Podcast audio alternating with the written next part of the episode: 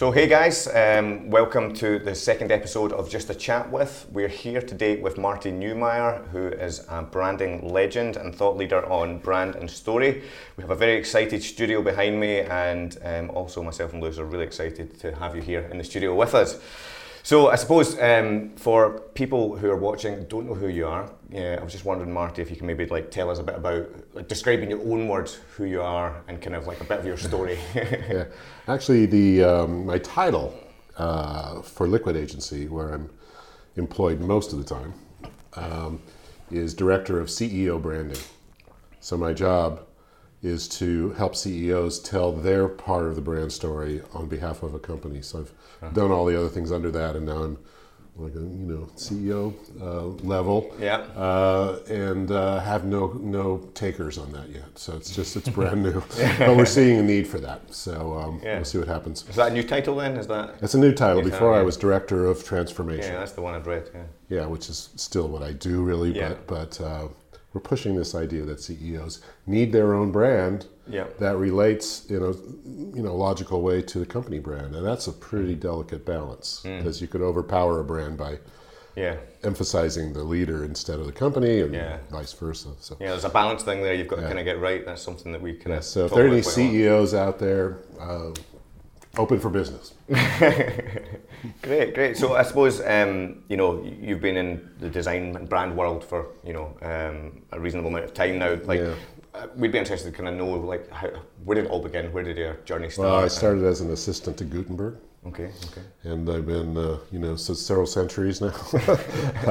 I was a, I was a graphic designer. Yeah. And uh, uh, that's all I ever wanted to be, graphic mm-hmm. designer. And uh, after about whew, 20, 30 years of that, I realized um, that that profession is incomplete because there's a gap between uh, any kind of design, really, and business strategy. Um, two different worlds, different languages, and the result of that is that um, design can't be very effective unless it's really attached to uh, you know business outcomes.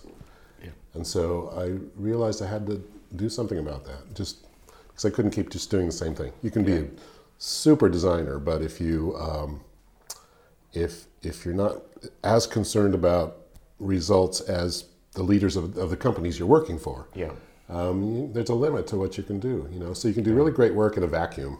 Yeah. You can win lots of awards, but yeah. then where are you? Yeah. Know? and, uh, I got tired of all that after about 20, 30 years and started looking for ways to connect uh, the two worlds, which led to my book, The Brand Gap. Yeah. You know, I identified that gap and it resonated with people.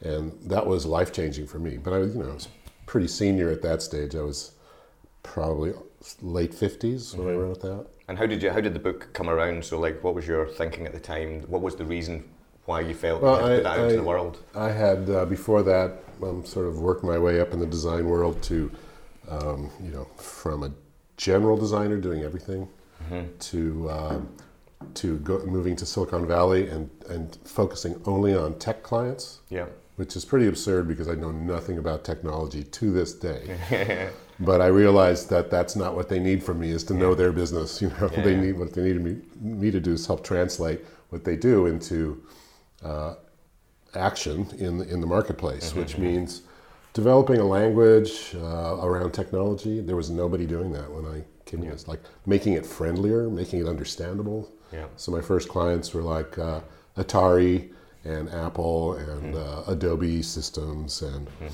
um, you know I helped I helped introduce the Macintosh Plus. Yeah. Um, and it was the first one that you could actually do something with, like you could print things yeah. using that. uh, and Adobe helped them launch PostScript because nobody knew how to explain that. Mm-hmm. Uh, and what year? This was about 2000, is that right? Was that? Oh, this is me before that. Before this that, is yeah. 19 late 80s. Oh, late 80s. Late yeah, 80s, sorry, yeah. yeah. Um, and you know, I did that, and uh, I realized that the idea of specializing in something for a designer was very powerful. Or you know, anybody, any business, specializing is uh, a way to increase profitability mm-hmm. because you eliminate competition. The more specialized you are. So I was specialized in technology, but I realized that if I specialized further, I could make higher profits uh, if I could find something I wanted to specialize in. And then I realized what I really wanted to do was uh, the packages that software came in, which doesn't do that too much anymore. I don't think you get it in a package; you just download it. But at the time, you had to go into a store and, and, and buy it on a shelf. And I thought that's a pretty cool thing to work on. I don't know anything about packaging, but the front of a package is like a poster, and it's got an image of something, and it's got a logo. I like logos. Yeah. The back is like a, a selling ad. The side is like a data sheet. I, I can do all those things. And, and so um, I just took that on as a specialty. I just uh, decided I would learn everything there was to learn about it. And by um, testing, research in the store with customers, Yeah. And then I just presented myself as, as the only guy who knew anything about it, uh, which is true. I didn't know that much, but I was the only one who cared enough to learn about it. And um, in the course of doing that, I mean, I, you know, Apple became my client. I did all the software for Apple. Yeah. Um, uh, all the major software companies had to at least talk to me Yeah. and and uh, so that was really successful.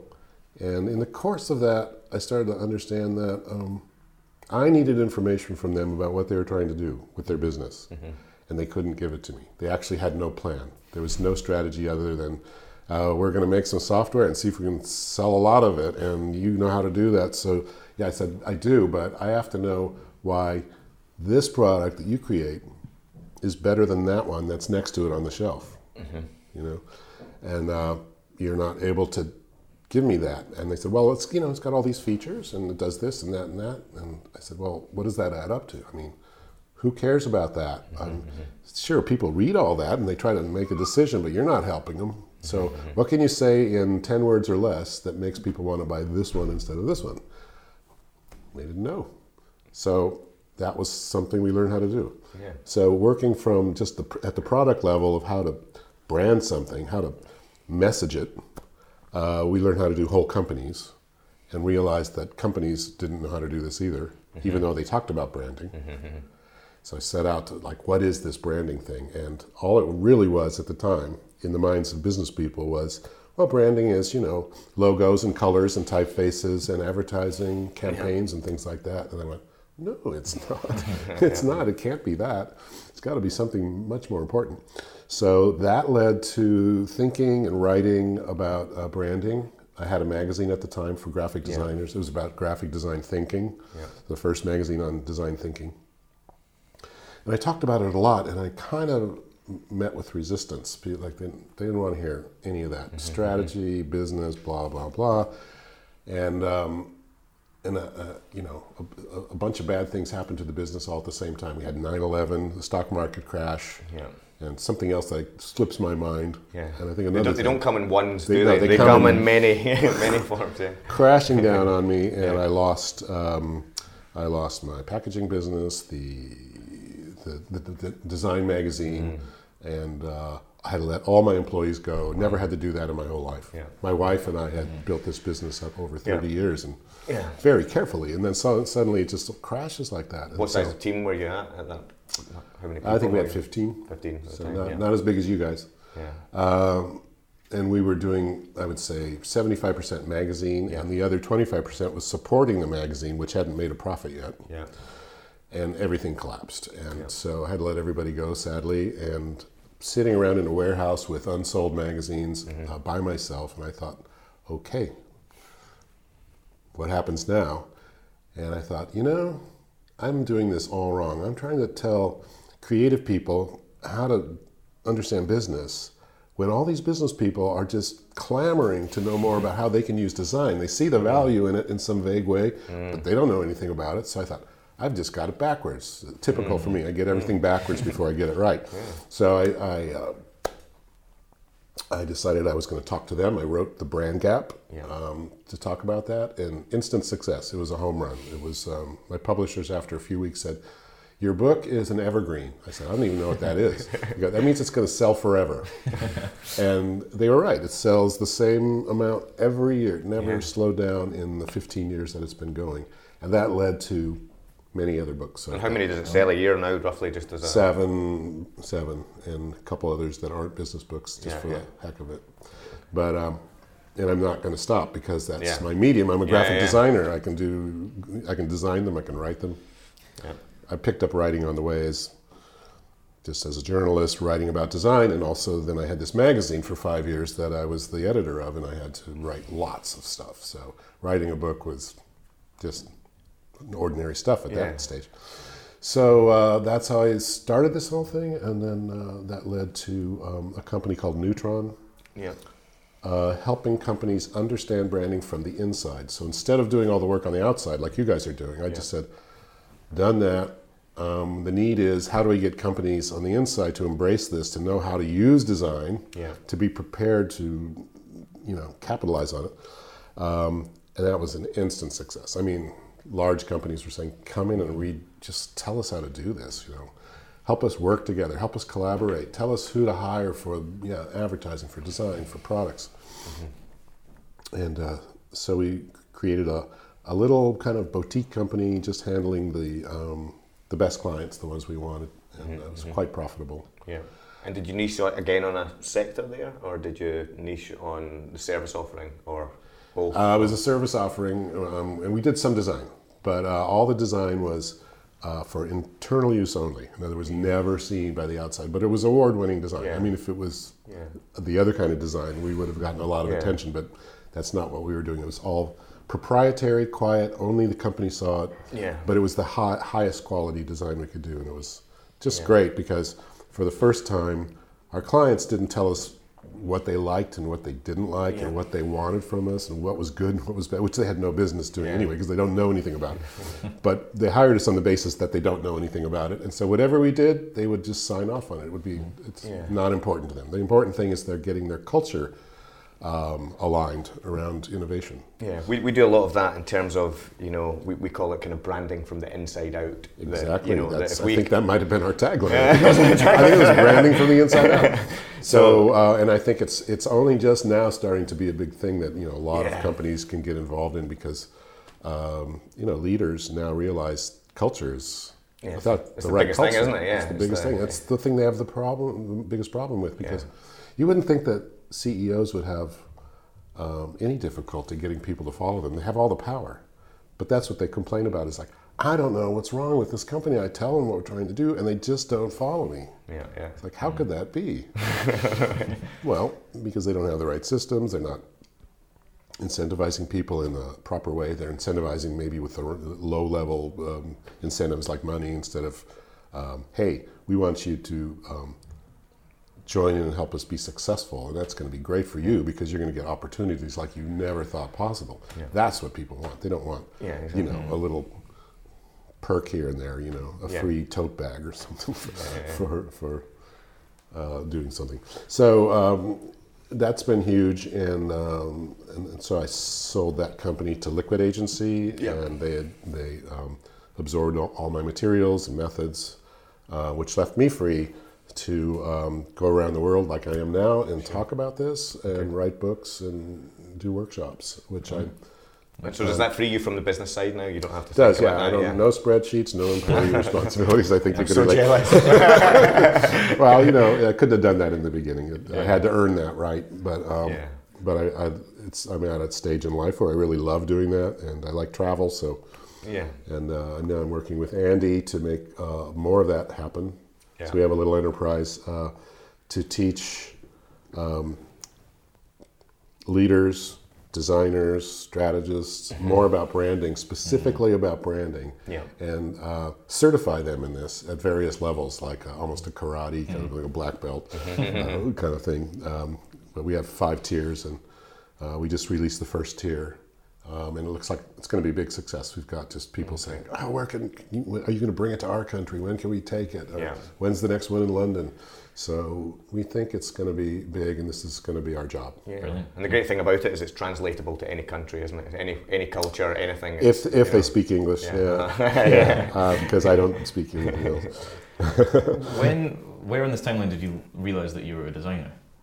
Or that, that was When did I realize I was a designer? When I was seven. Yeah. Yeah, I knew it was like Uh, you know when they ask you, "What do you want to be when you grow up?" and Yeah. the kid over there says, "I want to be a fire truck," you know, so I want to be a commercial artist," and everyone went, "What is that?" Um, uh, but I knew because my mother went to art school, and, and she showed me how to draw, and that was magic. You know, I mean, if you can draw when you're seven years old or something, and you draw a bird or a like I, I drew these really complicated clipper ships with all the sails in perspective coming at you, and, and the kids were like like photographically, oh, right? Because I learned to make it look. Hmm. To me, that's just there's nothing magic about that really. It looks magic when it's done, but it's just hmm. seeing. It's just about seeing things in perspective and being good about measuring stuff with your eye and being careful. You know, and if you hmm. care enough to do that, you can do it. And um, And so, are you just doing the strategy side now, or are you still? Do you still? Well, I design my, in my books and my Yeah. and all my presentations. Yeah. Yeah. So um, that's enough design for me. Yeah. And I get to do it exactly the way I want, yeah. and it's great. And we hope to be doing some video and stuff like that in the future too, which I'm look, looking forward to doing. Yeah.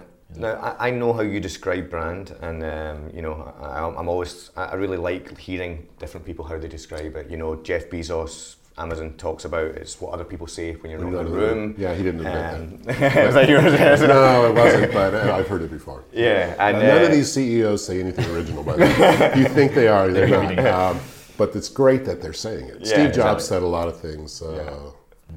that I've heard before too, but it's that Steve Jobs said it. Yeah, so I'd love, in your own words, how you now, you know, how, how do you how do you say how do you describe what brand is? You know, um, It's a person's gut feeling about a product, service, or organization. yeah, So um, the, the idea there is that um, we make our purchasing decisions more through emotions than logic, even though we try to use logic. we back it up with logic, but we make it. Yeah, we, yeah. we, we do it um, through emotion and then we rationalize it later Yeah. often. Um, I mean, think about you, you're going to buy a car, right? And there's all these cars out there, and a lot of them have similar features, but you know they're different. They look a little different. yeah, But you could get in any one and just drive it. It's not going to be that different, right? yeah. Um, but there's so many features and so many numbers to think about, and you know, torque and braking power and Yeah. stopping distance and accelerate. Oh, who knows? You know, I'm not a car person, but Yeah. um, if you start looking at things that way, and then you consider price and like all that, you just drive yourself nuts. And so when pe- people start that way, and maybe they make a decision maybe on one or two features. I like the trunk space or uh-huh. something. Uh, usually, it's it's you can't. You have to uh-huh. do it through gut feeling. It's the best mm-hmm. way to do it. Yeah, it's the tribe you want to join, isn't it? I did an interesting, I did a Yeah. talk a, a while ago there, and I, I took cars and I took all the badges off them, all the logos off Oh, all the cars, okay. and all the models, That's- that's and I put them up to the audience, and I said, you know, do you want number number one, number two, or number three? Yeah. And like they, they didn't go for the most expensive car. They, they, they ended up going for the one that looked better without the badges. It, it might have been a Hyundai or something. And then I, I, yeah, I can't remember exactly what it was, but then I put the badges back on, and suddenly they all want the Audi. you know, they. That that's the best way to. That's a very good exercise. Um, take any old car and put a BMW badge on it and Ah. see how much the price goes. How much do you think this price this car costs? It's a good social experiment there, isn't there? There's something that you know is dead interesting. Yeah, and that's the value of that brand. Yeah. If you multiply that by all the cars being sold, that that's the incremental value that the brand adds. Yeah. And brands can add um, more than 50, they can be more than fifty percent of the market cap of a company. Yeah, Uh, With Apple, I'm sure it's like seventy percent. Uh, Yeah. Is not. It's just nothing. It's in our heads, right? It's what we think Yeah, about yeah. Apple. Um, and I saw that in action, about, you know, maybe hmm, 20 years ago now. But uh, when I was doing a lot of research in software and hardware stores, testing uh, our package designs, I would see all the computers lined up on the table, and there was a uh, uh, an iMac. It was the one with the, the kind of looked like a big see-through bubble, you know, bright colors and stuff yeah, yeah. yeah. next to an eMachines which had the same kind of look maybe not quite as cool but pretty close side by side and eMachines this is when apple um, was trying to do what microsoft did which was to license software so it wasn't just there uh, it wasn't a walled garden Yeah, yeah. and um, and so they had this was the first company that was licensing Apple's OS, and um, so they had it and side by side, and there's a little card on each one. that says what the specs are, and the specs were the same, except for the e machines had some specs that were better. So, in other words, this machine is actually better than, slightly better than. okay, and so the uh, the Macintosh was uh, thirteen hundred dollars, and the eMachines was seven hundred dollars. Yeah. You'd think that people would go, well, look at. It's just clearly better, and the price is amazing. We'll take it. Yeah. Nobody bought it. Nobody. Uh, they all wanted the Apple. Yeah. Why? Because of the meaning. Yeah. I'm joining that tribe. Yeah. And I trust Apple. They're going to stick with me. I know what they're about. They care about design. I care about design, or whatever it is that you. Yeah. If they care about simplicity, I need simplicity. Yeah.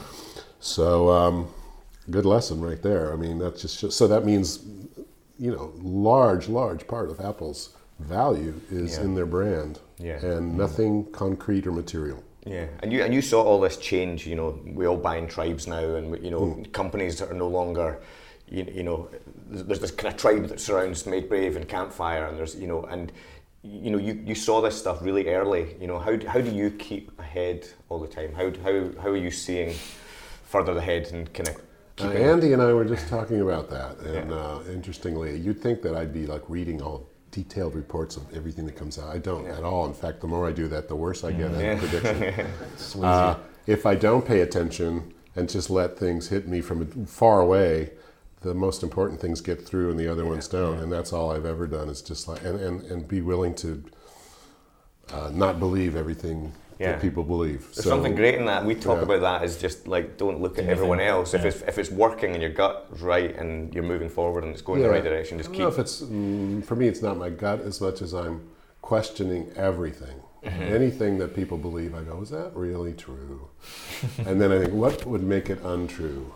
Mm-hmm. Um, why? What would be good about not doing it that way? And and so most of my insights come from just thinking wrong about things. Like I said, I make the wrong decision about everything. If, you know, we're staying in hotels. Uh, Andy can attest to this. If I come, come out of my room, uh, even if I've just come into the room for the first time and come out, I will turn the wrong way. I will just go the wrong way. They go, oh, come, the elevator's the other way. I don't know what it is. And, uh, you know, my mother taught me how to tie my shoes, and I decided I couldn't do it that way. I had to do it a different way. And I did that. I'm still doing it that way. So um, I it's just a mindset for me. Um, and I'm very interested in, in uh, what's going to happen next, like what should happen, more like what should happen. And then I have to test that against reality. Is it really going to happen? How long is it going to take? So um, just don't accept anything at its face value. Don't accept that the way things are the way they should be, and you'll start thinking about what what's probably next. Um, and then be careful about that too, because you can just miss you can mistime it by years and years and Yeah. years. Do you ever find that you preempt things too early? Always, yeah. Yeah. I have to think about, you know, if nobody else is talking about what I want to talk about, it's probably too early. Yeah. I mean, I wrote a book called Metaskills, um, uh, Six Talents for the Robotic Age. This was mm, 10 years ago now. No, not 10 years ago, seven years ago. Um, about the workplace of the future when machines start to really get in high gear and um, they become really predictive. They do a lot of work that we're doing now. Um, what becomes of us? I mean, what does it mean to be human in, the, in, a, in an age of artificial intelligence? And then my whole thing was, well, uh, our human creativity is going to come to the fore. It has to. That's what's going to be valuable. And so I laid out the whole thing about what is that? What is that? Where does that come from? And I went all the way back to the beginning of the world. Basically, I had to do a lot of research Yeah, for that. The beginning of the world. I mean, who knows what happened? Um, what I do now. So, um, so I start with uh, I start with cave paintings in France, where that I visited because we have a house there. Uh, these wonderful cave paintings, and um, and draw a straight line from there to where we are, and then say, okay, now we can see this whole pattern. that's laid out in front of us. There's nothing surprising about what's happening now. This all this technology. This isn't machines really. This is us, right? This is an extension of human beings. So, but but we have choices. Where, where are we going to take all this stuff? So it's, it uh, lays out a case for the importance of aesthetics and what what, what are they or what is it? um, uh, how we how will we be valuable as human beings when machines take over a lot of this Yeah. work? And so that was kind of way ahead of its time, and still today I think it's uh, hardly gets any readership at all except by philosophers and Yeah. and I was really meaning it for policymakers and educators, but they're like, whew, you don't know what a big change this is to introduce this kind of stuff from where we are now. So I realized, okay, slow down. so I overshot that by 20 years. It's not hard to do that, by the way. It's not you know, genius or anything. It's just like you just um, read the, you know, you just read the tea leaves. You see where everything's going. You go, oh, okay. I mean, I, am reading people that are predicting 50 years out, so uh, and they'll probably be pretty correct. But what good is that to you? you know? mm-hmm. yeah, so I'm starting yeah, to yeah. but I'm going to be like I'm going to be maybe 10 years ahead max, so mm-hmm. it's doable, and my books will last that long. Yeah, and uh, that's the sweet spot, and it's hard to hit sometimes. But yeah, yeah. Um, how much of your success, I suppose, to date, do you attribute to the books? Do you think it was based mm. on the launch of Brand Gap, and everything, then that set you off? Everything. Yeah. Um, and I know people don't read books, blah blah blah.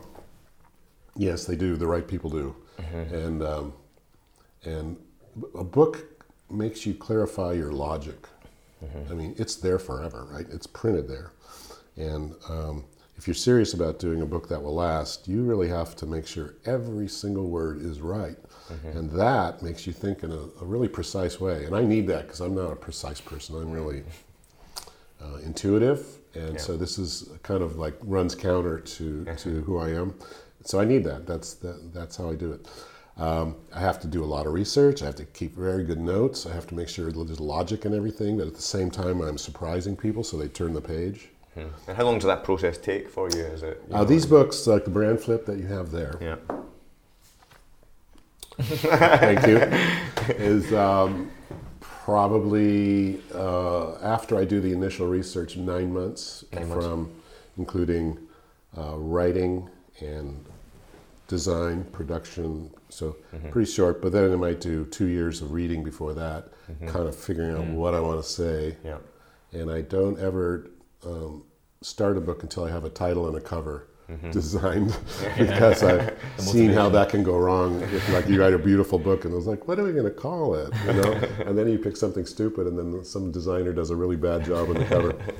I've done bad jobs on my own covers, so I mean I know how easy that is. Yeah. But uh, I always have that first. So. And do you write it all, or do you work with writers, or? No, I write. You write, it. it. Um, well, interestingly, good question. I do have help. Um, my last book, called Scramble, is a business thriller. Mm-hmm. So it's written as a piece of fiction mm-hmm. because it enabled me to um, to get into the heads of executives as they're trying to do advanced work on branding, mm-hmm. like what's that really like? It's, it's not just following lists and everything. It's got to be much more nuanced than that. And of course it is because when you're trying to do any kind of new thing in a business, you've got obstacles, you've got setbacks, you've got human beings to deal with, you've got yeah. saboteurs in your own backyard. Mm-hmm. All this stuff happens. It's pretty thrilling stuff. So why not just write it that way and, mm-hmm. and illustrate it with a story that instead of trying to find an example in the real world and then not really knowing the mm-hmm. full story. I mean, you can get a case study and guess at things, but you're never going to have a CEO tell you how he felt about something. Yeah. So what I did is um, um, I had a, a, bunch of CEOs, especially one, uh, Andrea Dorigo, um, who loved my book Metaskills, so that endeared me to him immediately. Um, mm-hmm. And he says, you know, you really should write that, write the book, write a book as a story, and I'll help you because you know you, you haven't run a big company. Mm-hmm. And so I, I, used him and some other CEOs and a bunch of uh, other audience members to help me through this story, the whole plot and what's in it and everything. So I would just release a chapter at a time to first to my um, CEO friends and then and then later to uh, the whole the rest of the potential audience. Yeah. Um, and got lots of feedback like uh, I love that character. Oh, that doesn't that doesn't ring true for me. You, you know, oh, you're leaving out something that I've experienced. You know, mm. it's like, oh yeah, you know. So I go back and rewrite it. So you know, there's 40 about 40 chapters. So that's 40 conversations, mm-hmm, mm-hmm. really, and then uh, that was key. I don't think it would have been on target without hearing back from people.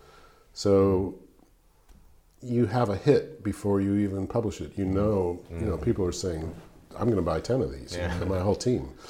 Um, and I think it's great. I don't know if I could do that with uh, like the my other whiteboard books. Mm-hmm. because there'd be so much, um, new, so many new ideas in there that I would just end up going in circles with people who couldn't quite understand it. That, so in, the, in that case, I would have to just really think through it. But when a story, people relate to stories really easily. So if it doesn't ring true, they'll tell you. Um, why, why, why do you think storytelling has become so big? You know that you know I, I'm a big believer in storytelling, Uh, yeah. and you know obviously because the world because the world is really complex and we can't understand it logically. Yeah, It's just too hard. That's why Netflix and Amazon and Apple Mm-hmm. are going crazy with content and stories because it's the way we can get at these complicated issues. Mm-hmm. Um, and all the complexity is in there, but somehow we manage to understand that better than if you broke it down into just the principles and rules to follow. Um, yeah. You, the- you speak about research a lot as well. Like how, how do you think you get research right, and why do you think it's an important, valuable bit of making good work? Well, it depends what it is. I mean, if you're talking about books, um, if I know what the title is and what the subject is and what I want people to take away, then I have to make sure I understand all the parts. You know, I'll do it like here are the parts I need to make this case, and now here's a few parts I don't really don't understand. I'm not, you know, uh, I don't know a lot about retail, for example, what that challenges are there. So let me read a couple books on those challenges, and they may be kind of dry for most people, but I'm taking notes, right? And I'm saying, God, that's that's a great insight. And so, um, with my research, it's mostly reading. A lot of it's online, a lot of it's in books, and I have a giant stack of three by five cards. And I, anything I see that strikes me as usable, I'll write it out. The whole thing might fill up a whole card, and I'll just put it in a pile. And as I'm thinking about that, I may say, "Oh, I've got an insight that nobody said." You know, mm-hmm. Ooh, write that down. This is something I've seen. Okay, write down. So I've got all these cards, and then at the end, I look at, I just go through them all, and I put them in piles, and those piles become chapters, and those mm-hmm. chapters get put in a mm-hmm. certain order that makes sense, and then I, and then I uh, have all these things to talk about, and then I can start writing. Um, and some cards never get used, and, but it flows pretty quickly. Then it's just a journeyman work. At, journeyman work at that stage. You're just like plowing through it. You're writing. You're seeing how to make connections. You go back and, and I would say, typically, when I write a book, by the time I get to the end, the first draft is about ninety percent good. It's not rough. I can't stand going back and untangling things that never should have been written. So it's just really about tidying things up and um, uh, you know tying loose ends, making sure that um, you foreshadow things that you're going to talk about later. That when they hit in the end, they they, they resonate because you read it in the beginning. You went, ah, aha, fantastic. Especially with fiction, I mean, you see all that stuff becomes really important. Characters become important. Um, foreshadowing, uh, emotions. The emotional arc of a story is, has its own story. Yeah. like, you know, and you have to pay attention to that if you want people to get to the end of the book. Yeah, So I learned a lot of that through Scramble, my latest book, and Yeah. and if if that does what I think it'll do, I'll probably write. I have two more, and I have the covers and titles on. I'm halfway through that on Audible at the moment. so- on Audible. Yeah. Hey, uh-huh, how is it? yeah. It's good on Audible. Yeah. This one's not on Audible though, is it? So. It isn't. No, get that out uh, there. because so I'm publishing my books now because Amazon has forced us all to become uh, self-publishers. You know, Okay, in yeah. business, it's just uh, there's no money in it if you work through a publisher Yeah. for them or you. So they've kind of forced us into this position. So, um, but then I own. I Yeah. own the rights to it, and I can do my own audiobooks because if, if the publisher doesn't pay for it, Yeah. I mean, just to record a normal audiobook is about ten thousand dollars, and it Yeah. takes maybe a week of time to to to record it, and then then to edit it, and uh, and then rehearsing before that. You know, Yeah, all sure, that stuff takes time, and uh, if they don't want to pay for it, Yeah. and, I, but, I did. they're, but they're going to make all the money. Yeah, yeah, yeah. You know, so I, I did I did Zag. If you're interested in Yeah. one of the uh, whiteboard I've read. books, I've listened to that one. Okay, Yeah. yeah, yeah. and I, I really like it, and I, I learned a lot with this last one about reading, like dramatic reading, that I had no, you know, I started paying attention to actors and Mm-hmm. uh, what how you use your voice, and I'm still not there yet, but I think I made a, Mm-hmm. I like. halfway I, there. I like how quick these are. These are really good. Uh, you know. yeah, the I- those I- are called whiteboard uh, Yeah. overviews, and they're designed to be read in two hours Yeah. on a plane. Yeah, I did that. Well, not on a plane, but I did it under two hours. So. Okay, two it worked. It worked. But Perfect. they should be uh, rich enough with insights that you keep going back because you go, Yeah. what is it? How, how do I express that? I need to Yeah. talk to my client about that, and you can go back and find it pretty easily. That's totally what we do. Yeah. Our creative director Stephen, he's always running over to me. Remember this, and kind of highlight something. highlight, and, yeah. you know, and Yeah, so I t- I've taken to just taking those um, those things and sticking them in at the end, so you don't have to even look for them. They're just they're there. Uh, yeah, you know, you know, it's interesting on, on the Kindle, on Kindle books. Um, uh, people read those books and then they highlight things in their copies, and that shows up on everybody's. Once you get to like a little sentence that a lot of people have oh, underlined, really? it's yeah. underlined. You buy the book and it's, oh, it's already underlined by everybody else. and if for an author, I can go and say, yeah, they all it's- are. Well, those are a lot of them. yeah. Yeah. Well, somebody once said, you know, I started highlighting everything in them, and the whole book was yellow. So That's kinda realized it was a highlighted, pre-highlighted story.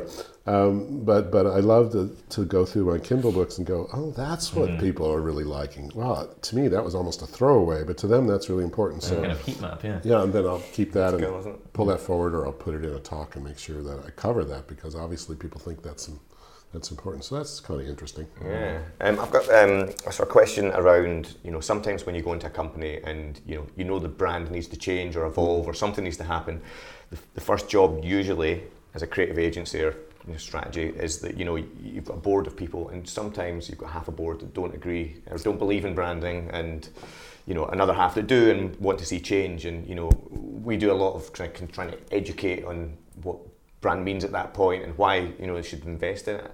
I'm interested to know how you approach that part of the creative process. So when you've got a room that's still not bought in, and you know you arrive, and what, what, what does that look like? Well, we don't get to work with boards of directors very much because they meet Yep. separately.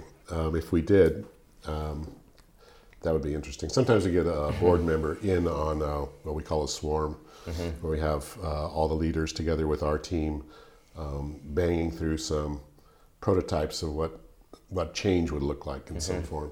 It's nice to have a representative from the board there who can report back. But mostly it's um, getting the CEO and the other leaders together with the appropriate um, um, department heads uh, and the project owners, whatever it is, and um, getting an understanding together of what a brand is, what it could mean for the company, uh, a good idea of where they are now, and a good idea of where they could go, and then trying to figure out a path between A and B, yeah, um, which may require uh, rewriting the purpose of the company. It could require uh, repositioning products or the company itself. It could require changing the culture. Um, it may be inventing some products, like in a rough form, and whatever it takes. You, we plan a week, like five days, four to five days, of just eight hours of really intense work. Everybody working at the same time, all at once, uh, to come up with some visualization of what the future looks like. It could be products, it could be a new name, it could be um, uh, a new business model, it could be anything. Um, and it's really intense for people who haven't done this. It's intense for us, but for, for the company, they're seeing their life flash in front of them because they're seeing a a lot of bad ideas being thrown out, and they're going, "No, no, we can't do that." Um, but we always say, "Look, bad ideas can turn into good ideas because uh, uh, ideas are like, um, you know, they're like babies. They're they're helpless. You have to nurture them. You know, you don't." You don't, you know, give up a baby just because it can't hold a job. You, you, you know, you, you raise them right, and you train them, um, and so, and don't worry about the bad ideas. They will never end up seeing the light of day. But the bad ideas are stepping stones to good ideas, and so once they understand that, they can relax and just say, you know, you're in total control of this. But wait until you see what happens because it's going to be amazing. now you're going to see uh, ideas that you never even imagined just sort of sh- come to life out of things like purpose and differentiation and a bunch of minds working on this at the same time. Later, we can test our assumptions, uh, make sure they're right. We can do all that research, but we can get really far just with the brains we have in this room yeah, watershed moment for me. I um, I moved to Silicon Valley because I saw what Apple was doing, and I thought, wow. I mean, these guys are so creative. These two Steves, and uh, I know they would really appreciate what I could bring to this because I, I can see what they're trying to do, and I know I could help them do that. I need to get to know them first and see if there's a, you know any relationship possible. So I, I um, moved my company from Southern California up to Silicon Valley and started getting clients. And I got my chance redesigning all the packaging for all their software, which they had uh, um, published under a different name, Claris. So Claris was their company for mm. they they spun off this uh, uh, all the software, and that's I mean that was a watershed project for me because um, we transformed not only their so- packaging but the whole packaging software packaging industry. We created a look mm-hmm. that uh, everyone copied. Still going. Oh yeah, a, a, a, logic to the system of how you do it. What yeah. goes on the front of a packet, the back, the side, the top.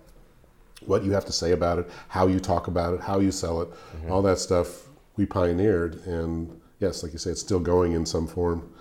Um, but that was that was uh, great for us, and we you know became a really successful. Is that your company. most um, sort of? Is that your favorite project? Your most iconic, or the one that you? Yeah, I think know, you know of all the graphic design projects I've done, I probably would point to that because I love the people. Yeah. I loved working with the CEO of that company, mm-hmm. um, and uh, I learned a lot and a lot, a lot about testing. Uh, mm. So up to that point, you know, designers don't like to test anything. They don't want to really know mm-hmm. what people think of it. They want to believe something about how great their work is, but they don't really want to know because they might have to change something or they might feel bad about it. So, you know, oh, we don't, you know, we don't really test our things. It's all intuition, and yeah. we're just so smart that we don't need to do that. Yeah. Well, I, I kind of thought maybe we're smart, but um, I can probably sell a lot more of these projects if I can um, make companies feel that uh, the the product, the, the, the, the, package that they choose is going to be successful yeah. before they even bring it to market. Prove it, because we've mm-hmm. proven it mm-hmm. in you know, in theory, really, but with testing in an actual store with actual customers buying products in that actual ca- category. So we just invented this really quick way of doing that, and um, it was hugely successful, and boy, did I learn about a lot about design and what I didn't know about it, and what none of us knew about it. Mm-hmm. You know, most designers, if especially when they get really sophisticated, they overshoot the audience by ten miles. Mm-hmm. I mean, they they really expect that people are going to uh, see stuff in their work that they see, and it's not true at all. They don't care about that. I mean, they're just focused on some very superficial thing, and if you forget that, it doesn't matter how deep your design yeah. is. If it doesn't work on the shallow mm-hmm. level it's not going to work. So I, I uh, learned a lot about that, and what I learned really is um, don't trust yourself. You know, test everything. Yeah. Anything that's important, test it first, learn from it, uh, and you'll be learning about different groups of people, how different groups of people think. Mm-hmm. You know, depending on what profession they're from or what sort of social tribe they're from. They're going to think differently. They're going to have this sort of group think that you can tap into, and it's probably not going to be your group. Uh, it'll be somebody else's if you're a professional. So um, it's good to learn about that.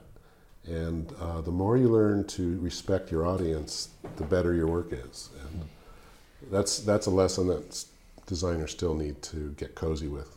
Do you think the testing helped the client to trust you to do something Absolutely. more brave? Yeah, they stopped telling us what to do because yeah. they asked us, okay, what should we do now that we got that feedback? Mm-hmm. You know, we have some ideas, you know, mm-hmm. and so um, they stopped telling us how to design stuff. Mm. You know, we like the blue one, did not, mm. not yeah, matter anymore. Yeah, and I said, mm-hmm. yeah, what if we show you the blue one is the third best out of these? Are you still going to like it? Well, no, probably not.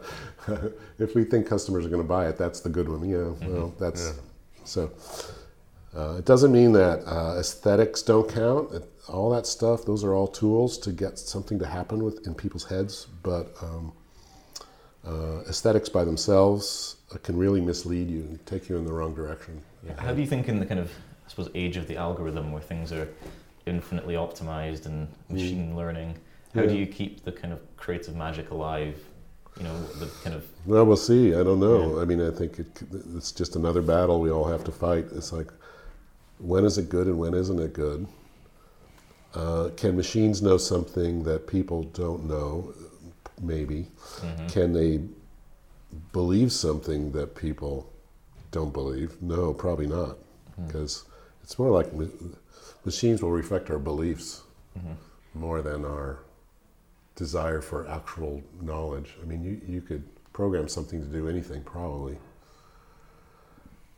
I don't know. Uh, I think it's that, that whole thing is like emotions can lead you to better understanding sometimes than than numbers and you know evidence. So you have to weigh both and see if there's a difference between them, and then then to kind of decide and negotiate that difference. This is not an easy time we're heading into. It's not going to make everything easy. Thanks, Marty. Thanks for joining us. You've been an absolute delight. Um, and thanks to you guys. Um, thanks for joining us for our second episode of Just a Chat with. Um, the next one will be out in one month.